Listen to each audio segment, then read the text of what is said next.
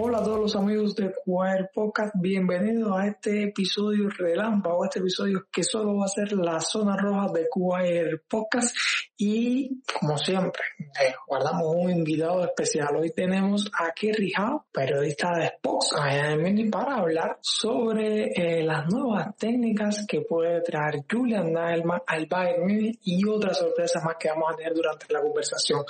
Kerry, te doy la bienvenida. Hola amigos, primero quiero dar las gracias por la invitación en nuestro día de cumpleaños. No, gracias a ti por, por aceptar y gracias también por la felicitación de, de cierta manera. Kerry, eh, Nailman aún no ha dado su primera conferencia de prensa como Bayer, todavía no ha dado su primer entreno, pero ya se habla muchísimo, hay muchísima expectativa sobre lo que puede pasar la temporada que viene, una vez que en esta ya no queda nada en juego con Hansi Flick más allá de su despedida. Hace alrededor de una semana tuviste un seminario muy interesante con Julian Nailman sobre las tecnologías, la aplicación en el fútbol. ¿Pudieras decirnos o explicarnos de qué va, o sea, de qué fue ese seminario y por dónde pudieran ir esos métodos? Fue un seminario muy interesante, como tú dices. Nagelsmann habló durante unos 15 minutos más o menos y, bueno, en primer lugar sobre los datos en el fútbol, ¿no? Y su mensaje, los datos pueden ayudar para mejorar, los datos son muy importantes en el fútbol, pero las personas y la comunicación entre ellas son más importantes, ¿no? Sabemos que, que Nagelsmann es un fanático del fútbol, un, un, loco de la táctica y de datos, y yo creo que podemos esperar muchísimas innovaciones en, en Sevena Strasse la, la, próxima temporada, ¿no? ¿Cuáles serían esas nuevas innovaciones? No hizo ningún adelanto, no sé, pensando en un equipo que quizás el Bayern no cuente hoy porque los entrenadores de hoy no lo, no lo consideran o una nueva técnica. ¿Hay, hay algún adelanto con respecto a esto? Sí, bueno, el, tanto en Leipzig como en Offenheim ha instalado una torre de 6, 7 metros de altura y dos grandes pantallas de vídeo para supervisar mejor el entrenamiento ¿no? de su equipo y identificar los puntos débiles. Dice, esto me da una mejor perspectiva. También dice que, es problemático cuando uno como entrenador tiene la misma perspectiva sobre el terreno de juego que los jugadores, ¿no? Y desde arriba se, pueden ver mejor los espacios y también da más consejos no tácticos a los jugadores. Y son esos, yo creo que son esos detalles, mmm, son importantes para él. Y si los jugadores siguen su ejemplo, solo puede ser bueno para el Bayern, ¿no? Yo creo que, que esas innovaciones son definitivamente mejores que, que las de Jürgen Klinsmann, ¿no? Que, que puso Budas en el campo de entrenamiento del Bayern en su tiempo. Mm, pero en serio, es, es un entrenador muy moderno con las ideas claras y yo creo que podemos esperar muchísimas innovaciones. Es muy interesante. El otro día eh, Juanma Romero, el guardiolato, eh, hacía un tweet muy interesante sobre algunas técnicas que utiliza Nailman o que implementó Nailman el banquillo del Leipzig. Cosas que no tienen tanto que ver con la tecnología, por ejemplo, como el árbol de los deseos, ese árbol donde los, los empleados eh, ponían su, o sea, ponen algo, hasta mil dólares de top, un deseo que tengan, puede ser un equipo o puede ser cualquier situación. Y si un jugador o sea, hacía algo mal, era penalizado cumpliéndole un deseo a ese empleado. Sí.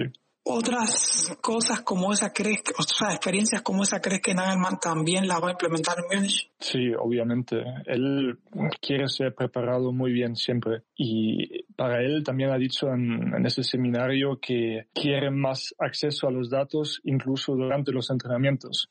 Datos sobre el pressing, sobre momentos de, en, en los que se gana y se pierde el balón, ¿no? Utilizar datos para entrenar a los jugadores no solo físicamente, sino también tácticamente durante un entrenamiento. Y dice que es un gran reto también para, para todos, ¿no? Para el futuro. Y él quiere ser preparado siempre, porque también, por ejemplo, dijo cuando empecé en el Offenheim, todos los equipos de la Bundesliga jugaban con 4-2-3-1 y hoy en día es obviamente diferente, ¿no? Casi todos los equipos tienen una filosofía diferente, un sistema de juego distinto y Nagelsmann pues quiere prepararse bien para ello. Sí, es muy interesante esto que, dice, bueno, que, que hablaba Nagelman, Kerry, porque que yo diría que a partir de, del éxito que ha tenido Nagelman, vemos hoy varios equipos, ya no son pocos los que juegan con línea de tres en el fondo. De hecho, ya se ha dicho que es muy probable que le implementen el Bayern Munich y es un esquema que a los hinchas no le termine de ganar la retina porque estamos muy acostumbrados con 4-2-3-1. ¿Crees que Nagelman lo implemente desde inicio o vaya evolucionando en el sistema y termine con línea de tres? Puede ser, puede ser, porque el Bayern tiene jugadores muy inteligentes, ¿no? Y pueden jugar muchísimos sistemas. Yo, yo estoy seguro y creo que él es un entrenador valiente también. Antes los entrenadores no fueron tan valientes como, como él. Yo, yo estoy seguro y yo creo que será una bendición para el Bayern. Y aparte de eso, estoy seguro que va a intentar promocionar muchos jugadores jóvenes de la cantera, por un lado porque el club no está dispuesto a hacer esas grandes inversiones en esos tiempos de corona, como, como decía Oliver Kahn el otro día, y por otro porque lo hizo de forma excelente en Hoffenheim y Leipzig. Yo creo que, que el Bayern tiene un buen futuro con, con ese entrenador por lo tanto dieron un contrato de cinco años porque quieren continuidad en esa posición. Y también, aparte del tema que hablabas económico que, que mencionaba acá, está la situación de que yo creo que el Bayern ahora mismo en el campus tiene una de las mejores generaciones de los últimos años. Yamal Musiala, que no deja de ser un niño que está en el primer equipo, está Scott, eh, Torben Rein, o sea, una serie de jugadores que que tiene mucha perspectiva. Creo que eso lo puede aprovechar muy bien Nagelman. Sí, y también, por ejemplo, Pimin Schwigler, exjugador del, del Eintracht de Frankfurt y de, de Offenheim, podría convertirse en el nuevo chef scout o jugador jefe, mientras que Marco Neppe será el nuevo director técnico. Está claro que el Bayern necesita mejorar su trabajo en la cantera. Por supuesto, hablan muchos de de Musiala en este momento, por ejemplo, pero hay que recordar que el chico ya casi había terminado de formarse cuando llegó a Múnich. Es importante para el club para que, que vuelvan a llegar uno, uno o dos jugadores como, como o Alaba que hayan jugado en, en la cantera durante muchos años. Es un reto para el futuro porque, como he dicho antes, los clubes grandes no tienen un estado como, como Paris Saint-Germain o como Manchester City que no tienen ese, ese dinero, tienen que mejorar su trabajo en, en la cantera y eso es un reto que tiene el Bayern. Sí, eh, eh, eh, es, interesante el dato porque es que todos hablamos de Musiala y otros jugadores y lo cierto es que no son, no son formados en la cantera del Bayern propiamente, sino que vinieron formados de otra cantera, muy bien por traerlos desde bien jóvenes, pero son, vienen con trabajo de otra cantera y eso es importante. Ya me hablabas de algunos cambios que están sucediendo también con las direcciones. por ejemplo, el otro día Khan habló de que no se le ha propuesto un nuevo contrato a Miroslav Klose porque hay que ver qué quiere Nagelman para su equipo, su cuerpo de dirección, eh, era de los hombres de Flick.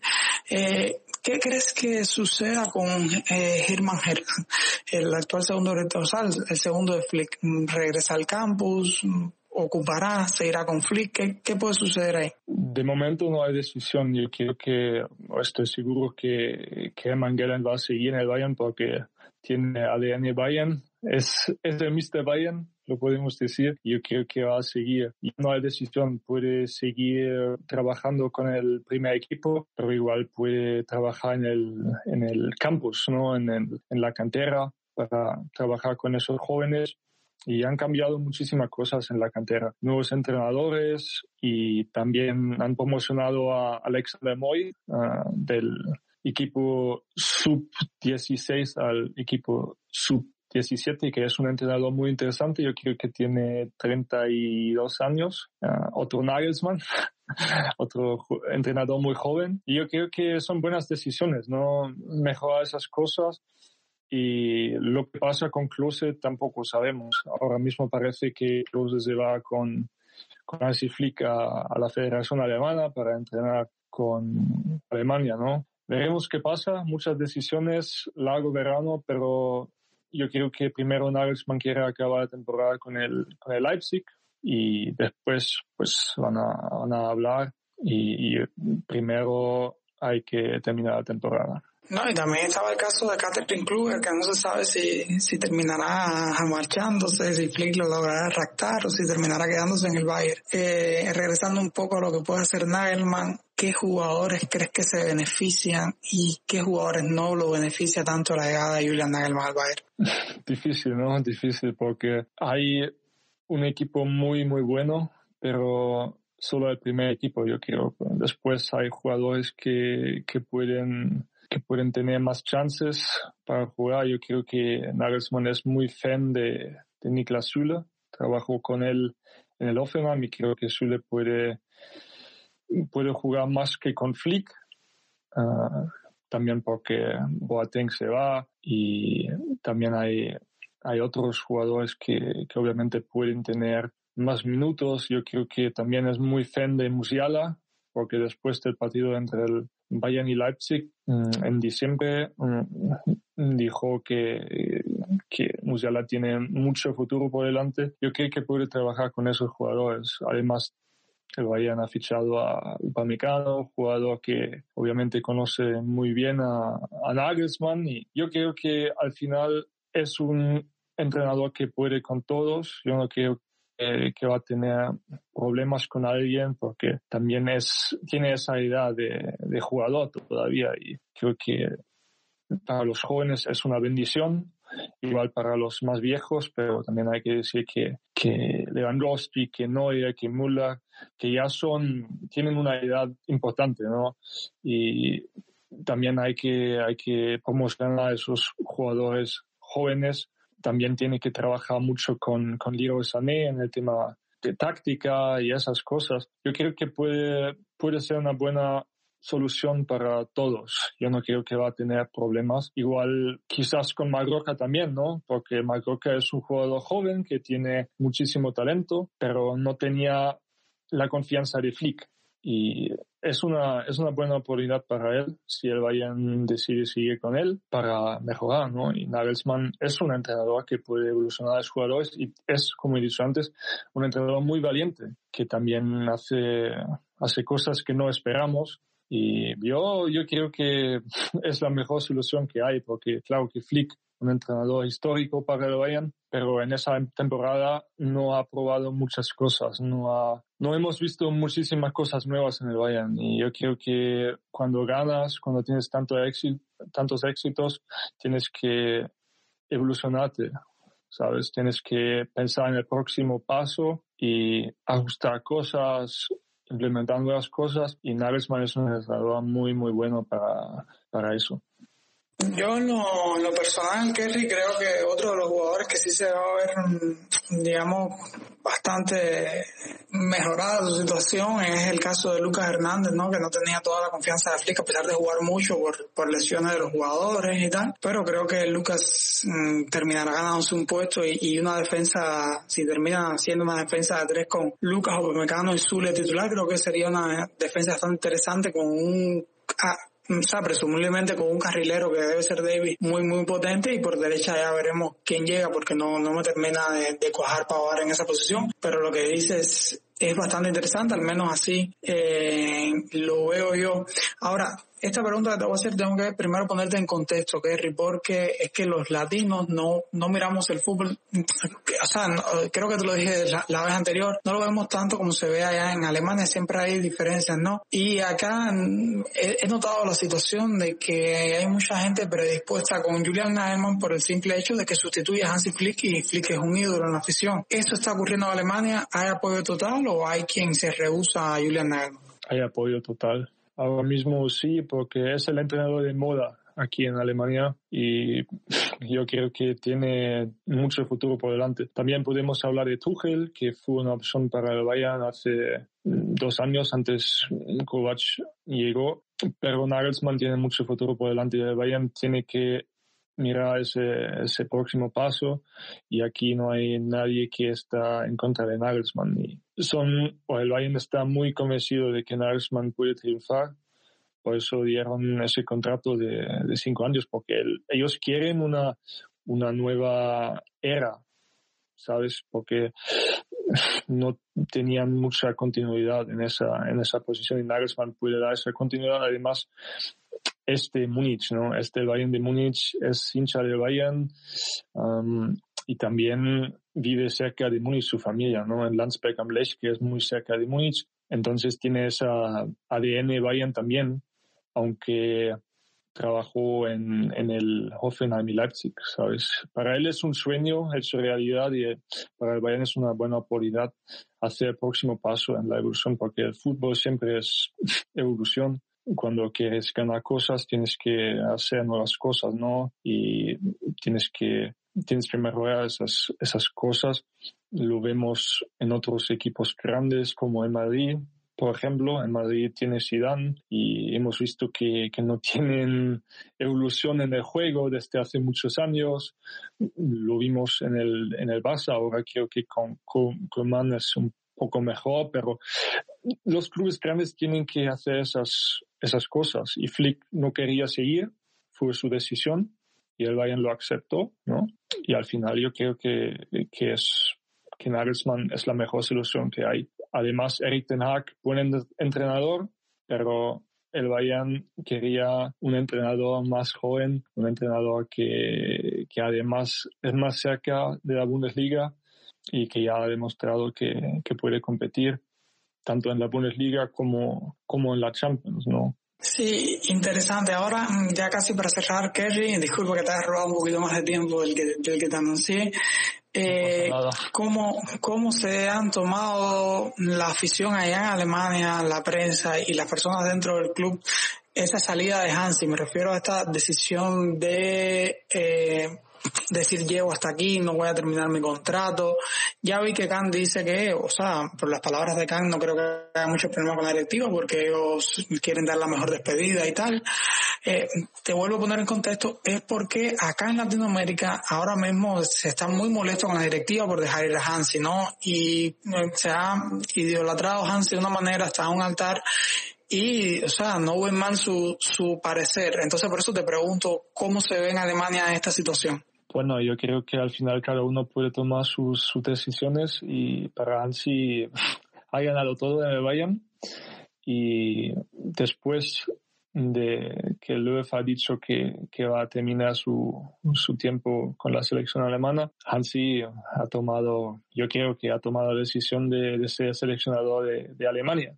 Obviamente ha tenido problemas con, con algunos directivos, sobre todo Hasan Salihamidzic, pero al final ha tomado esa decisión y no es solo la culpa siempre de, de Salihamidzic. Es, es demasiado, demasiado fácil echar la culpa Salihamidzic porque también ha tomado buenas decisiones en plan de fichajes. Si hablamos de Lucas Hernández, si hablamos de Alfonso Davis, jugadores muy buenos que, bueno, que han, han ganado mucho también a la afición, que los corazones de las hinchas aquí.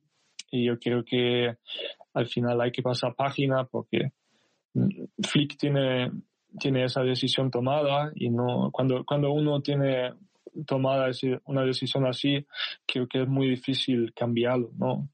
Y pasaron cosas, claro, pero es normal porque cuando tú vas al trabajo siempre vas a tener una discusión con tu jefe, con tu colega, es normal. Y en el fútbol, claro, es todavía un poco más grande también. Yo entiendo que algunos, algunos hinchas están molestados por la situación porque el Bayern tenía mucho éxito con Hansi Flick y Hansi Flick es un entrenador histórico, es una leyenda del club como, como Heinkes, pero como he dicho antes, yo creo que hay que, hay que dar ese nuevo impulso y Nagelsmann puede ser un entrenador para muchos años. Y Flick no quería ser ese entrenador. Hay que recordar esto porque algunos lo malentienden, en mi opinión.